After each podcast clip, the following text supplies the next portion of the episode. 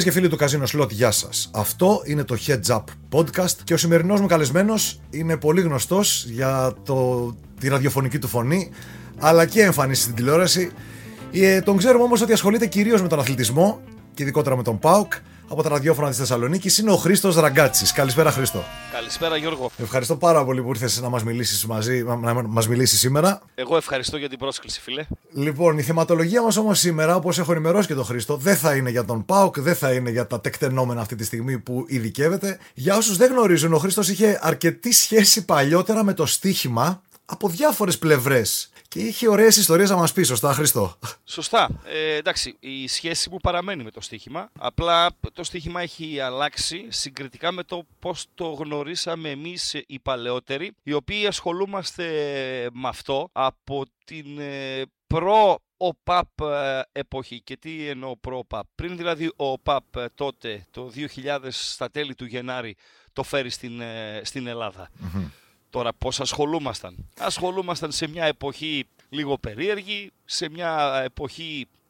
παράνομη ή αν θες ακόμη και, και παράνομη, με τα κουπόνια να αλλάζουν ε, χέρια, με τα λεφτά τότε σε δραχμές φυσικά να αλλάζουν ε, χέρια και με τον κόσμο σιγά σιγά, πολύ κόσμο να μπαίνει στο κλίμα και όταν ε, το στοίχημα ήρθε στην Ελλάδα να είναι έτοιμος για την εύκολη προσαρμογή. Ωραία, αυτό μας έκανε μια καλή εισαγωγή λοιπόν, μας έβαλε σε προευρώ εποχές, εποχές στην Ελλάδα. Και αρκετά πιο προευρώ, ε, Γιώργο. Δηλαδή, εγώ σε πάω περίπου στο 1992-93 πρέπει να ήταν. Ήμασταν σε ένα καφενείο στην Επτάλοφο, μαζεμένοι. Παίζαμε, μπουρλότο παίζαμε εκείνο το βράδυ. Ναι. Βροχερό βράδυ. Και μπαίνει ένας τύπος με μια καμπαρτίνα, φίλος μας εκεί του καφενειου με σηκωμένο το γιακά και έχει κάτω από τη μασχάλη του μια έτσι, στίβα χαρτιά, τα οποία τα πετάει πάνω στο, στο τραπέζι με ύφος, ε, ξέρω εγώ, τι έγινε, τι να γίνει. Και λέει, δείτε ρε, λέει, που κάθεστε λέει και παίζετε ακόμη στην εποχή του προπό έχετε μείνει. Το παίρνουμε στα χέρια μας και βλέπουμε καμιά τριανταριά παιχνίδια. Παρασκευή ήταν, Γιώργο. Βλέπουμε καμιά τριανταριά ε, παιχνίδια ε, και το λέμε, τι είναι αυτά, ρε. Και κάθεται ο άνθρωπος και μας εξηγεί ότι είναι τα παιχνίδια, αυτές είναι οι αποδόσεις παίρνεις το κάθε παιχνίδι, πολλαπλασιάζεις την απόδοση του ενός με την απόδοση του άλλου, ναι. γίνει το γινόμενο και όσα χρήματα βάλεις πολλαπλασιάζονται επί αυτού. Μάλιστα. Λοιπόν, τον κοιτάει ο ένας, τον κοιτάει ο άλλος και το πρώτο που ζήτησε εκεί, το, που ζήτησαν οι θαμώνες από τον καφετζή, ήταν κομπιουτεράκι, φίλε. Για να αρχίσουν να υπολογίσουν αποδόσεις, ναι. Ε, έτσι ακριβώς, Γιώργο. Λοιπόν, και θυμάμαι ε, χαρακτηριστικά, είχε Ιταλία, είχε Γερμανία, Αγγλία και Ισπανία. Τέσσερα προαγλήματα είχε, δεν είχε παραπάνω. Και ο κόσμος τώρα που μας ακούει θυμάται φαντάζομαι, θυμούνται οι παλιοί, ότι όταν πρώτο ήρθε το κουπόνι στην Ελλάδα πριν από 22 χρονια δεν ήταν πολλά τα προβλήματα σε αυτό και επίσης ε, να θυμίσω ότι είχες τη δυνατότητα να ποντάρεις σε τετράδες, Γιώργο. Ναι, υποχρεωτικά και σε εσάς αυτό ίσχυε, γιατί ο ΠΑΠ βγήκε έτσι με τετράδες και σε εσάς. Ίσχυε αυτό στον κύριο με τα χαρτιά; Ίσχυε και εκείνη την. Ε, και για τους ε, παίχτες τότε, ίσχυε η τετραδα Και επίσης ε, πέρα από την τετράδα υπήρχε το μίνιμουμ των χρημάτων, δηλαδή 5.000 δραχμες και πάνω στις 5.000 δραχμές έπρεπε ο κάθε παίκτης να βάλει ένα πεντακοσάρικο το οποίο ήταν φόρος ή αν θέλεις η μίζα του μεσάζοντα. Έπαιζες 5.000, πλήρωνες 5,5. Έπαιζες 10.000, πλήρωνες 11. Έπαιζες 20.000 δραχμές, πλήρωνες 22. Μάλιστα. Τη μίζα την κρατούσε ο μεσάζοντας για να οικονομήσει κιόλας το, το παιδί. Και θυμάμαι, ε, φίλε, πρώτη φορά καθόμαστε παίζουμε μεταξύ άλλων, μεταξύ των πρωταθλημάτων που προανέφερα, Ιταλία, Αγγλία, Ισπανία και Γερμανία, υπήρχε ένα φιλικό παιχνίδι. Μεξικό-Ουγγαρία. Εντελώς ξόφαλτσο. Λοιπόν, και καθόμαστε, μαζευόμαστε εκεί πέρα, κάνουμε τους υπολογισμούς μας, βάζουμε κάτι Juventus, κάτι Νάπολη, τα φαβορή δηλαδή. Ναι, ναι. Μαζεύουμε 4-5 ομάδες που με το πεντοχίλιαρο έδινε κέρδος 30.000 δραχμές, 25 καθαρά δηλαδή. Ναι. Και πάνω σε αυτά, πάνω δηλαδή στην τετράδα, βάλαμε και ένα πέμπτο μάτς, χώρια χρήματα, άλλο πεντοχίλιαρο, και διπλό την Ουγγαρία. Την έδινε 10 φράγκα. Λέμε ρε φίλε, Μεξικό-Ουγγαρία. Τι είναι το Μεξικό, τι είναι η Ουγγαρία. Σιγά το Μεξικό. Ναι. Φεύγει το στοίχημα. Επίσης, επειδή τώρα η- ο κόσμος ε, έχει εύκολη την ενημέρωση, τότε δεν ήταν εύκολη η ενημέρωση. Για Ναι. να μάθεις τα μ, αποτελέσματα των ε, αγώνων, έπρεπε να πάρεις την εφημερίδα την επόμενη μέρα να δα- μάθεις τα αποτελέσματα. Ή να ακούς, ας πούμε, τότε την Έρα Σπορ, η οποία ταυτόχρονα με τις μεταδόσεις των ελληνικών αγώνων ε, έκανε και ενημέρωση για το, για το προπό και για τα Ιταλικά παιχνίδια τα οποία υπήρχαν στο, στο προπό. Ναι, ναι, Τόσο ναι. δύσκολη δηλαδή ήταν η ενημέρωση το 90 κάτι. Οπότε δηλαδή και το να μάθεις αν η Ουγγαρία ή κατέβαινε με τα τρίτα στο φιλικό ή όχι, δεν θα το Δεν μάθει υπήρχε εύκολα. ούτε μία, μία περίπτωση στο εκατομμύριο και επίσης το τελικό αποτέλεσμα το μάθαμε 48 ώρες ε, μετά αφού έληξε το παιχνίδι. Στο, και να στη πω- σημερινή εποχή αυτό ακούγεται απίστευτο 48 Ναι. ώρες μετά. Ναι. Και να πω για την ιστορία ότι το παιχνίδι έληξε 6-0. Κέρδισε το Μεξικό. Γι' αυτό πλήρωνε 10 φράγκα η Ουγγαρία. Κάτι ξέρανε. ναι, έτσι ακριβώς. Ε, αλλά το στοίχημα το άλλο βγήκε. Α. Δηλαδή ε, που παίξαμε να πάρουμε, α, με 5 να πάρουμε 30, τα πήραμε. Και ίσως, ίσως να ήταν και το, πώς να πω, το τυράκι αυτό. Ναι. Ξέρεις, άμα παίξει κάποιος ε, τζόγο κερδίσει, ναι. και κερδίσει την πρώτη φορά Γιώργο, μετά νομίζει ότι μοιράζουν λεφτά. Δεν Ναι. μοιράζουν λεφτά, φίλε. Έτσι και εσείς τότε λοιπόν είδατε πρώτη φορά αυτά τα νούμερα. Καταρχήν ε, από την εξιστόρηση θέλω να... η πρώτη μου σκέψη ήταν ότι ξαφνικά πρέπει όλοι να νιώσαν επιστήμονες. Από εκεί που είχαν το προπό 13 και διπλές και τριπλές παραλλαγές, τώρα ξαφνικά πρέπει να βγάλουν κομπιουτεράκι και να κάνουν πολλαπλασιασμούς. Σε, Έτσι ακριβώς. σε κάνει να νιώθεις κάπως ανώτερος αυτό το πράγμα. Ε, ναι, ε, κοίταξε, έχεις ε, τον έλεγχο της κατάστασης. Έτσι Ε, νιώθεις, αυτό- ναι. αυ- ναι, ο- γιατί εσύ επιλέγεις τα παιχνίδια. σε σχέση με το προπό, ακριβώς έτσι ένιωθα. Ναι. Θυμάμαι και εγώ αυτή την διαφορά. Εσύ επιλέγεις τα, τα παιχνίδια. Και φυσικά τότε φεύγει το συνέστημα πολλές ε, φορές για την ομάδα σου, ε, για αυτό που αγαπάς, για αυτό που ίσως θα ήθελες να υποστηριξεις και πας να υποστηρίξεις αυτό στο οποίο έχεις ποντάρει. Θα πω ένα χαρακτηριστικό παράδειγμα. Το θυμάμαι σαν χθες. Πριν από 25 χρόνια. 1996. Φιλικό παιχνίδι Κροατία-Ελλάδα. Η Κροατία τότε με Σούκερ, με Μπόμπαν κτλ. κτλ ομαδάρα. Ναι, ναι, ναι. 0-1 στο δεκάλεπτο Ντέμις Νικολαίδης. Πω. Όλοι έχουμε παίξει Κροατία. Ποια Ελλάδα. με καραταίδη τώρα μέσα και να είχαμε να λέγαμε. 0-1 Ντέμις και στο καφενείο υπάρχει σιωπή.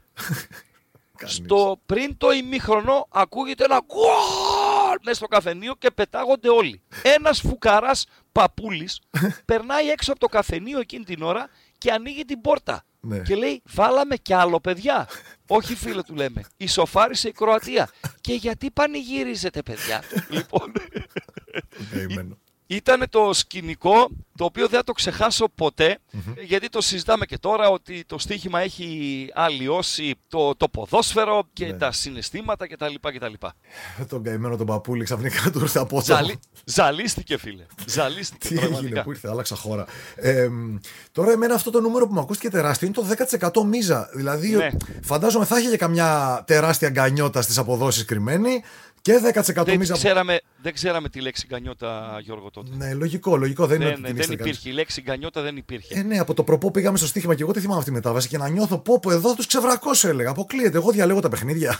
Ε, έτσι ακριβώς. Νομίζαμε ότι μοιράζει λεφτά, αλλά όπως είπε και ο φίλος που είχε φέρει τα κουπόνια τότε στη, στο καφενείο, λέει ο Μπουκ δεν σου ε, χαρίζει λεφτά. Σου δανείζει. Στα δίνει και αργά ή γρήγορα θα στα πάρει πίσω. Έτσι. Και αν το καλοσκεφτείς, αυτή είναι και η πραγματικότητα, Γιώργο. Ναι. Ουσιαστικά ναι, τα κερδισμένα και ο παίχτης συνήθως θα μείνουν μέσα και θα τα ξαναπέξει και αν βγουν θα ξαναμπούν. Συνήθως έτσι συμβαίνει. Αυτό ε, έτσι ξεκίνησε το στοίχημα στη, στη Θεσσαλονίκη τουλάχιστον και από ό,τι μπορούσα τότε, μπορώ να γνωρίζω, κάπως έτσι είχε ξεκινήσει και σε περιοχές της Αθήνας και μετά σιγά σιγά άρχισε να εξελίσσεται. Το έφερε και ο ΠΑΠ ΑΕ στην, ε, στην Ελλάδα. Ναι. Ε, ένας άνθρωπος ο οποίος ε, τότε ήταν πολύ δημοφιλής στο χώρο ήταν ο Γιώργος ο Παρασκευάς Ναι. ένας Κύπριος, ο οποίος είχε από τα πρώτα site στην ε, Ελλάδα, Ναι, το ναι. Πέτο, ε, ο ίδιος έγραφε ως γάτος, Ναι. ε, έδινε και προγνωστικά μάλιστα. Ο ίδιος είχε και μία τηλεφωνική γραμμή, η οποία ήταν η δημοφιλέστερη εκείνη την εποχή, θυμάμαι και το νούμερο ακόμη, 090-252-777, όπου έπαιρνες τηλέφωνο και μάθαινες τα αποτελέσματα και στη ροή και φυσικά τα τελικά αποτελέσματα. Ναι. Όλη η Θεσσαλονίκη, με δόση υπερβολής, ή για να το διορθώσω, να είμαι σαφής, όλοι, ε, όλα τα κουμαρόσκυλα της Θεσσαλονίκης Ναι. ήταν με τρεις τηλεκάρτες στην τσέπη υπό το φόβο μην τελειώσει η τηλεκάρτα όταν θα είσαι στο τηλεφωνικό θάλαμο Ναι. και δεν προλάβεις να μάθεις τα αποτελέσματα. Ακούνε τώρα οι νέοι τηλεκάρτες, δεν ξέρουν καν τι είναι αυτό, αλλά τέλος πάντων. Είπατε, ε, έτσι ακριβώς. Είναι ξέρουν μόνο τις πιστοτικές Ναι. και μερικοί ρομαντικοί μπορεί να ξέρουν και τις χριστουγεννιάτικες. Υπάρχουν και, υπήρχαν και συλλέκτες από τηλεκάρτες τότε, αλλά τέλος πάντων μην ξεφύγουμε σε αυτό τώρα. Αλήθεια λες. Ναι. Ε, άρα μιλάμε για, ένα- για την εποχή του στοιχήματος τώρα, την ε, προ 2000, με κουπόνια να κυκλοφορούν σε καφενεία καθαρά παράνομο. Τώρα δεν μιλάμε για όρια Ναι, γκρίζα ναι. περιοχή, απλά Ναι. δεν υπήρχε αρχή να τα Ναι. κυνηγήσει τότε. Και έτσι μπήκες και εσύ μέσα στο στοίχημα. Εγώ η αλήθεια είναι ότι άργησα λίγο, μπήκα από τον ΟΠΑΠ. ναι. Εσύ λοιπόν, ποια ήταν η συνέχεια της ενασχόλησής σου με το στοίχημα εκείνη την περίοδο; Και ξεκινάς να παίζεις, βάζεις. Εγώ έγινα βαποράκι.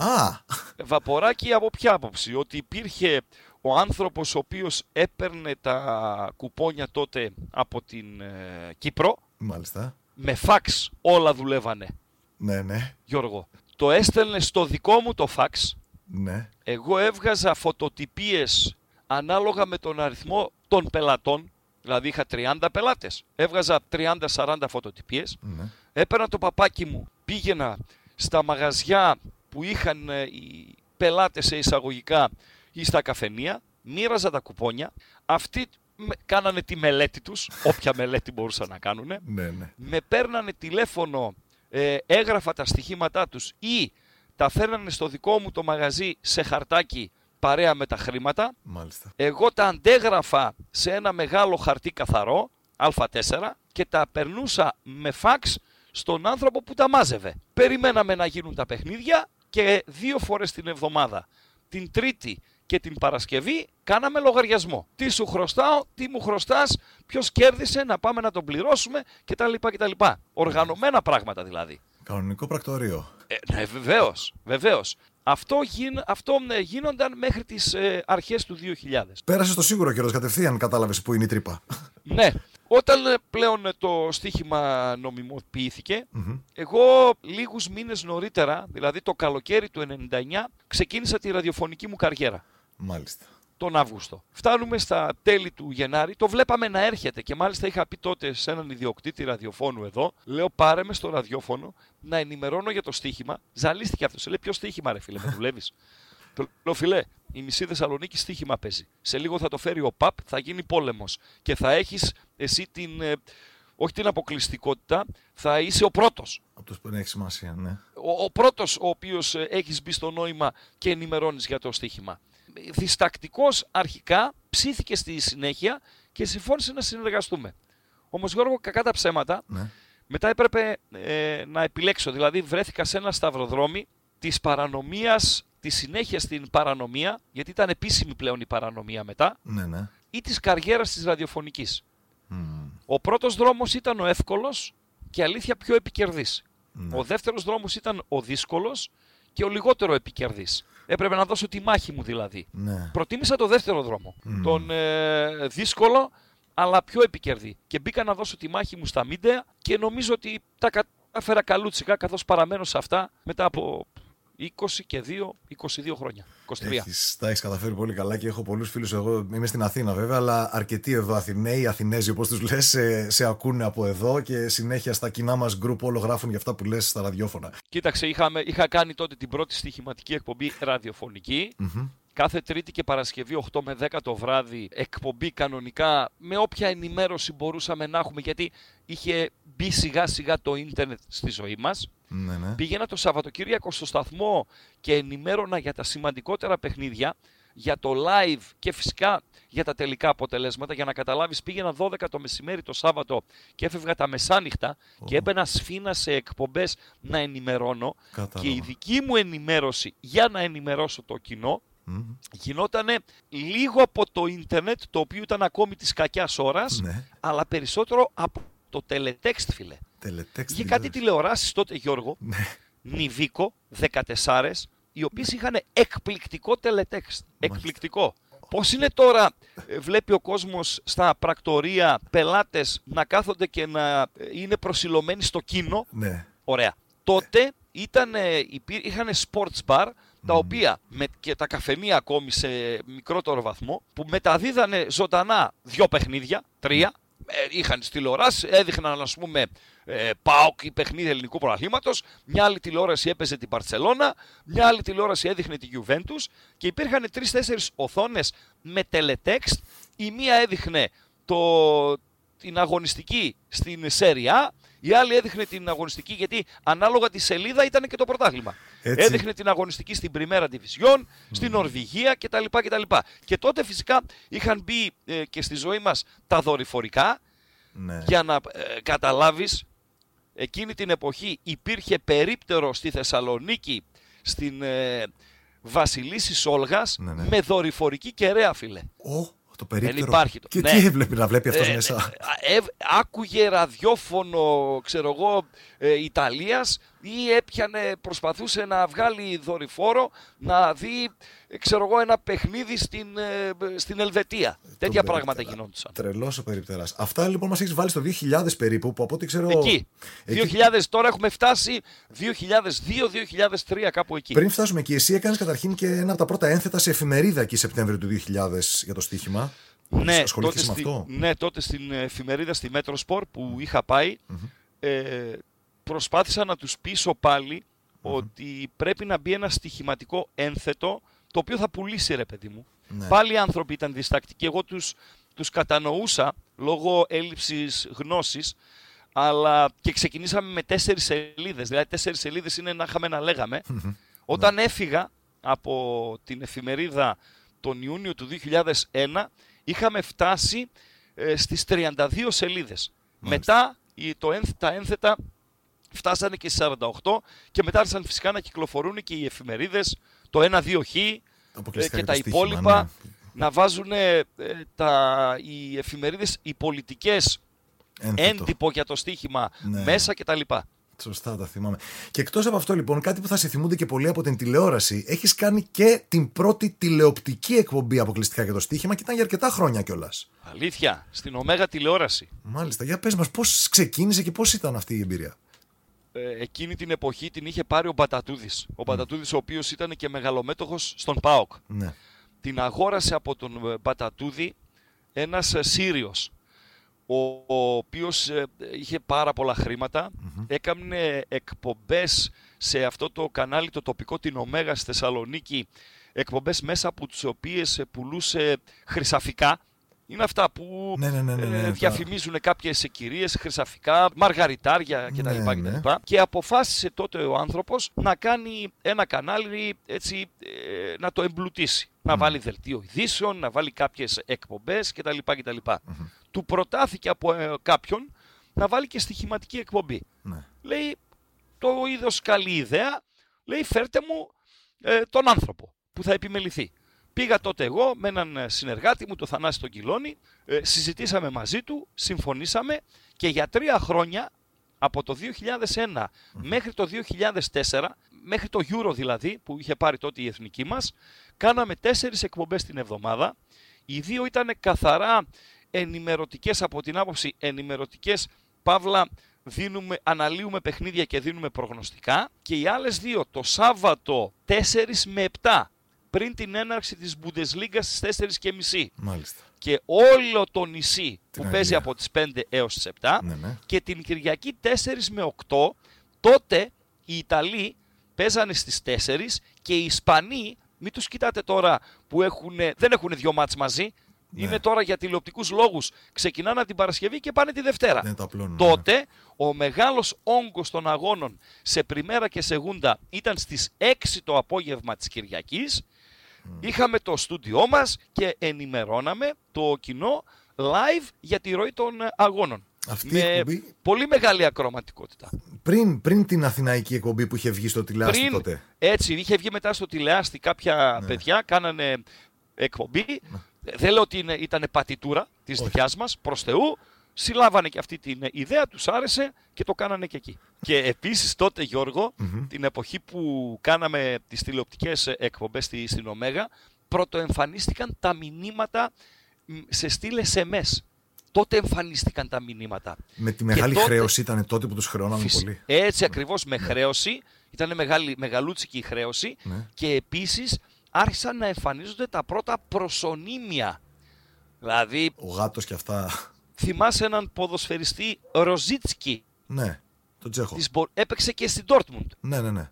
Ναι. Ακροατής με το προσωνύμιο, ακροατής Παύλα τηλεθεατής. ναι, ναι. Ακροατής Παύλα τηλεθεατής με το προσωνύμιο Ροζίτσκι, ο οποίος είχε ανοίξει το χορό στα προσωνύμια.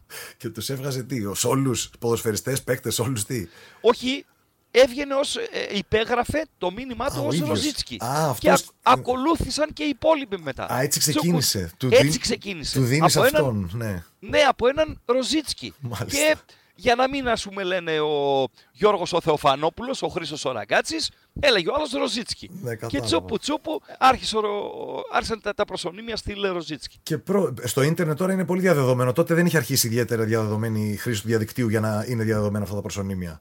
Έτσι ακριβώς όπως το λες. Μάλιστα. Μου είχες πει και μια λέξη εκείνη την εποχή. Μου, είχες... Ναι. μου είπες να σου θυμίσω πάνω στη συνέντευξη να μιλήσεις για τη Σταντάρ Λιέγης το 2000. Α, τη, στα- τη Σταντάρ Λιέγης, Τη Σταντάρ Λιέγης. Είχε ανέβει ο Παρασκευάς Ναι. στη Θεσσαλονίκη. Τον είχε καλέσει ο άνθρωπος που συνεργαζόταν μαζί του για το στοίχημα και μάζευε τα στοιχήματα και τα έστελνε κτλ. κτλ. Μάλιστα είχε φέρει και μια ουισκάρα από αυτές που βλέπουμε στα έργα λέει αυτό είναι ξέρω εγώ 50 χρονών ουίσκι, αυτό είναι από το Countenbith ξέρω εγώ κτλ. κτλ.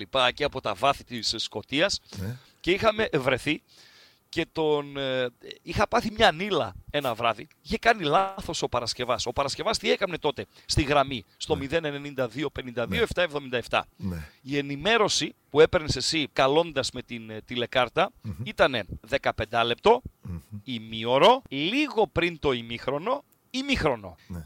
60, 75, λίγο πριν τη λήξη, τελικά αποτελέσματα. Μάλιστα. Αυτός, όπως μας είπε εκείνο το βράδυ που ήταν εδώ στην ε, πόλη μας, έπαιρνε για κάποια πρωταθλήματα, όπως το Βέλγιο για παράδειγμα, την ενημέρωση την έπαιρνε μέσω φαξ.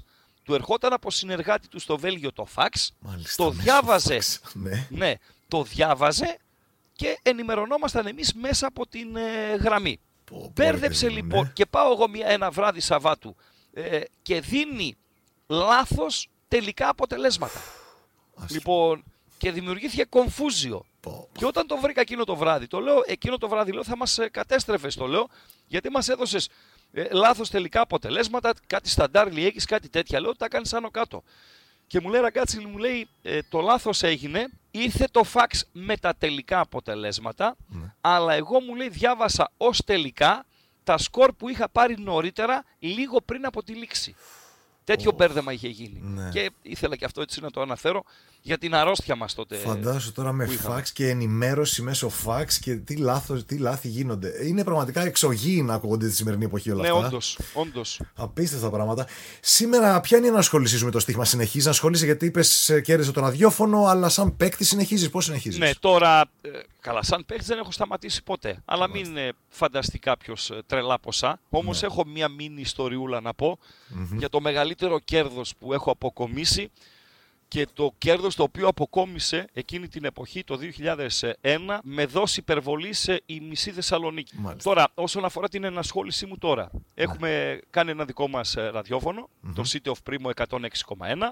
Άλλα παιδιά επιμολ- επιμελούνται της καθημερινής στοιχηματικής ε, εκπομπής. Ναι. Εγώ ε, παρεβαίνω τηλεφωνικά, γιατί είναι μεγάλος ο φόρτος μου όσον αφορά και στην πρωινή μου εκπομπή, αλλά και στις παρουσίες μου πάνω στα σημαντικά παιχνίδια, είτε στον ελληνικό χώρο, είτε τα ευρωπαϊκά ε, παιχνίδια. Ναι, ναι. Έχουμε μια ιστοσελίδα, το primobet.gr, όπου είμαστε 5-6 παιδιά. Γράφουμε εκεί, προσπαθούμε να, όσο μπορούμε να βοηθήσουμε τον κόσμο και ως παίχτης παραμένω παίχτης. Αλλά μια ιστορία έτσι τελευταία, Ναι, ναι. α, αν μου επιτρέπεις, Φυσικά. είναι Χριστούγεννα, του, λίγο πριν τα Χριστούγεννα του 2000, του 2000 ναι. Ναι. Πρωτάθλημα Γαλλίας, το οποίο αν ο κόσμος ε, ανατρέξει πίσω θα δει ότι είναι το πρωτάθλημα το οποίο το έχουν κατακτήσει περισσότερες ομάδες συγκριτικά με οποιοδήποτε άλλο πρωτάθλημα. Μάλιστα. Πριν την ε, κυριαρχία της Paris Saint-Germain. Δηλαδή πήρανε πρωτάθλημα, πήρε πρωτάθλημα η Μομπελιέ, πήρε πρωτάθλημα η Μαρσέη, ξέρω εγώ η Λάνς. ε, Ομάδες πέρανε, διάφορες ομάδες πέρανε Σεντετιέν, πρωτάθλημα. Μονακό, ναι. Ναι, έτσι, έτσι ακριβώς. Ε, υπάρχει μια ισορροπία τότε, σε εκείνη τη φάση της ε, σεζόν. Μία από τις ομάδες οι οποίες ε, παίζουν καλή μπαλίτσα εκείνη την εποχή, με όσα μπορούσαμε να ξέρουμε, είναι η Ναντ. Μάλιστα. Και ε, τρεις μέρες πριν από τα Χριστούγεννα διεξάγεται η τελευταία αγωνιστική του πρώτου γύρου στη Γαλλία. Ακολουθούσε η χειμερινή διακοπή και θα μπαίνανε τα παιδιά σε δράση πάλι ε, το Γενάρη. Ναι. Ένας ε, ο συνεργάτης μου ε, μου λέει, κάτσε μου λέει σε παρακαλώ, δες λέει το Μπορντό Ναντ, γιατί μου λέει η Ναντ ναι μεν είναι 7η, αλλά έχει μου λέει μικρή, ο- μικρή απόσταση από την κορυφή και τη δίνει μου λέει ρε φίλε ε, 13-14 να πάρει το πρωτάθλημα. Και κάθομαι Γιώργο και το βλέπω. Εκείνο το Μπορντό Ναντ με τον λαντρό τερματοφύλακα, τον ε, Μολτοβάν στην επίδεση η Ναντ, τον Ταροτσά, τον Βαϊρουά, ο οποίος ένα φεγγάρι πέρασε και από το ελληνικό πρωτάθλημα και από τον Πανθρακικό. Βλέποντας το, το παιχνίδι, η Ναντ ε, κερδίζει 2-0 και το παίρνω τηλέφωνο και το λέω: Δεν νομίζω λέω, να υπάρχει στη Γαλλία καλύτερη ομάδα να- από αυτή. Και αποφασίζουμε να την ποντάρουμε και Μάλιστα. να την προτείνουμε στο Ναι. ραδιόφωνο. Ποντάρουμε λοιπόν από τα Χριστούγεννα με τις οικονομίες που είχαμε σε 13, σε 12, σε 14, σε 15 απόδοση την ΑΝΤ πρωταθλήτρια Γαλλίας. Μάλιστα. Το προτείνουμε το BET στον κόσμο ραδιοφωνικά. Ναι. Η ΝΑΝΤ παίρνει το πρωτάθλημα Πω. και η μισή Θεσσαλονίκη πήρε λεφτά. Πήρε λεφτά. Και μάλιστα για να το κλείσω ε, το θέμα, την Πρωταπριλιά του 2001, εγώ τότε δουλεύω στο ραδιόφωνο στο, στο Μετρόπολις, Ναι, ναι. ενώ η Ναντ ε, έχει πάρει κεφάλι στη, στη βαθμολογία και περιμένει ένα κρίσιμο παιχνίδι στο Φελίξ Μπολάρτ με τη Λάνς για να σφραγίσει τον τίτλο, Ναι. βγαίνω και λέω πρωταπριλιάτικο Ναι. Ότι πέντε ποδοσφαιριστές της Ναντ πιάστηκαν ντοπέ Οχ. και η Ναντ θα τιμωρηθεί με 10 βαθμούς ποινής και χάνει το πρωτάθλημα. Πω, πω. Φίλε και το τρώει τον ταραμά ο κόσμος Πω. και γίνεται πόλεμος. Έχει σπάσει το τηλεφωνικό κέντρο στο ραδιόφωνο. λοιπόν, αφού μου λέει η γραμματεία, σε παρακαλώ Χρήστο, πες ότι είναι πρωταπριλιάτικο, δεν αντέχω. Δεν αντέχω. Και βγήκα αργότερα το απόγευμα και διόρθωσα για να αποκαταστήσω την τάξη. Είχε γίνει πόλεμος. Ε, ναι, τους πόλεμος. πέθανες όλας. Πόλεμος, πόλεμος, πόλεμος. Μάλιστα. Ωραίες ιστορίες, ωραίες, ε, ωραία φάση. Για να ξαναπούμε λίγο τα sites. Είπες, ε, το site που είσαστε τώρα είναι το Primo Beto; Primo, Primo Bet. Primo Bet. primobet.gr και το ραδιόφωνο μας είναι το City of Primo 106,1. Έχουμε και μια ωραιοτάτη κοινότητα στο Viper με περίπου 6.500 ε, μέλη. Είμαστε καλά, είμαστε καλά και, και παλεύουμε. Παλεύουμε Μάλιστα. Γιώργο. Να συνεχίσεις όπως είσαι. Ε, ξέρω πολύ φανατικό κοινό σου. Μας άρεσαν πάρα πολλοί ιστορίες. Ε, Το μόνο που μου θύμισες από όλες αυτές τις ιστορίες, ε, το μόνο κοινό μάλλον που είχαμε αυτές τις ιστορίες, εκτός από τα πρώτα βήματα στο στοίχημα, ήταν ότι βρέθηκα φαντάρος το 2003 στη, στη θεσσαλονικη και σε έξοδο βρέθηκα σε πρακτορείο στην παραλιακή, του Κούδα νομίζω ήταν, που ήταν λίγο πολυτελείας Κούδα. μέσα. Ναι, Είδα το πρακτορείο μετά το Μακεδονία Παλάς. Ναι. ναι. και είμαι εκεί μέσα λίγο πριν μπω από έξοδο, λίγο πριν να μπω στο στρατόπεδο και περιμένουμε τη Ρεάλ που όλο το πρακτορείο κλείνει τα δελτία, τα παρολί, τις τετράδες, τις πεντάδες, βάζει τον γκολ η Ρεάλ στο 92 και το πανηγυρίσανε. Βγήκαν έξω από το πρακτορείο στους δρόμους να πανηγυρίσουν τον γκολ της Ρεάλ. Έτσι, έτσι, έτσι, έτσι, έτσι. Αυτά, αυτά γινόντουσαν. Αυτά γινόντουσαν ε, τότε. Έτσι, με το τελετέξ στι οθόνες, με τη Βέβαια. πλάνα, όλα. 2003. Βέβαια, βέβαια. Έτσι Το ακριβώς. θυμόμουν ακριβώς. Έτσι ακριβώς. Λοιπόν, αυτοί ήμασταν κυρίες και κύριοι. Αυτό ήταν ο Χρήστος Ραγκάτση. Χρήστος, σε ευχαριστώ πάρα πολύ που ήρθες να μοιραστείς αυτές τις όμορφες εμπειρίες μαζί μας. Ευχαριστώ εγώ για τη φιλοξενία Γιώργο. Θα συνεχίσουμε λοιπόν το περιεχόμενο εδώ στο podcast Heads Up του casinoslot.gr. Επίσης μην ξεχνάτε και τα βίντεο, τα gambling stories που βγαίνουν στο κανάλι του Casino Slot στο YouTube με ενδιαφέρουσες ιστορίες σχέση με τον τζόγο. Φίλες και φίλοι του Casino Slot και του Heads Up podcast, σας ευχαριστούμε πάρα πολύ για τον χρόνο σας. Να είστε καλά. Γεια σας.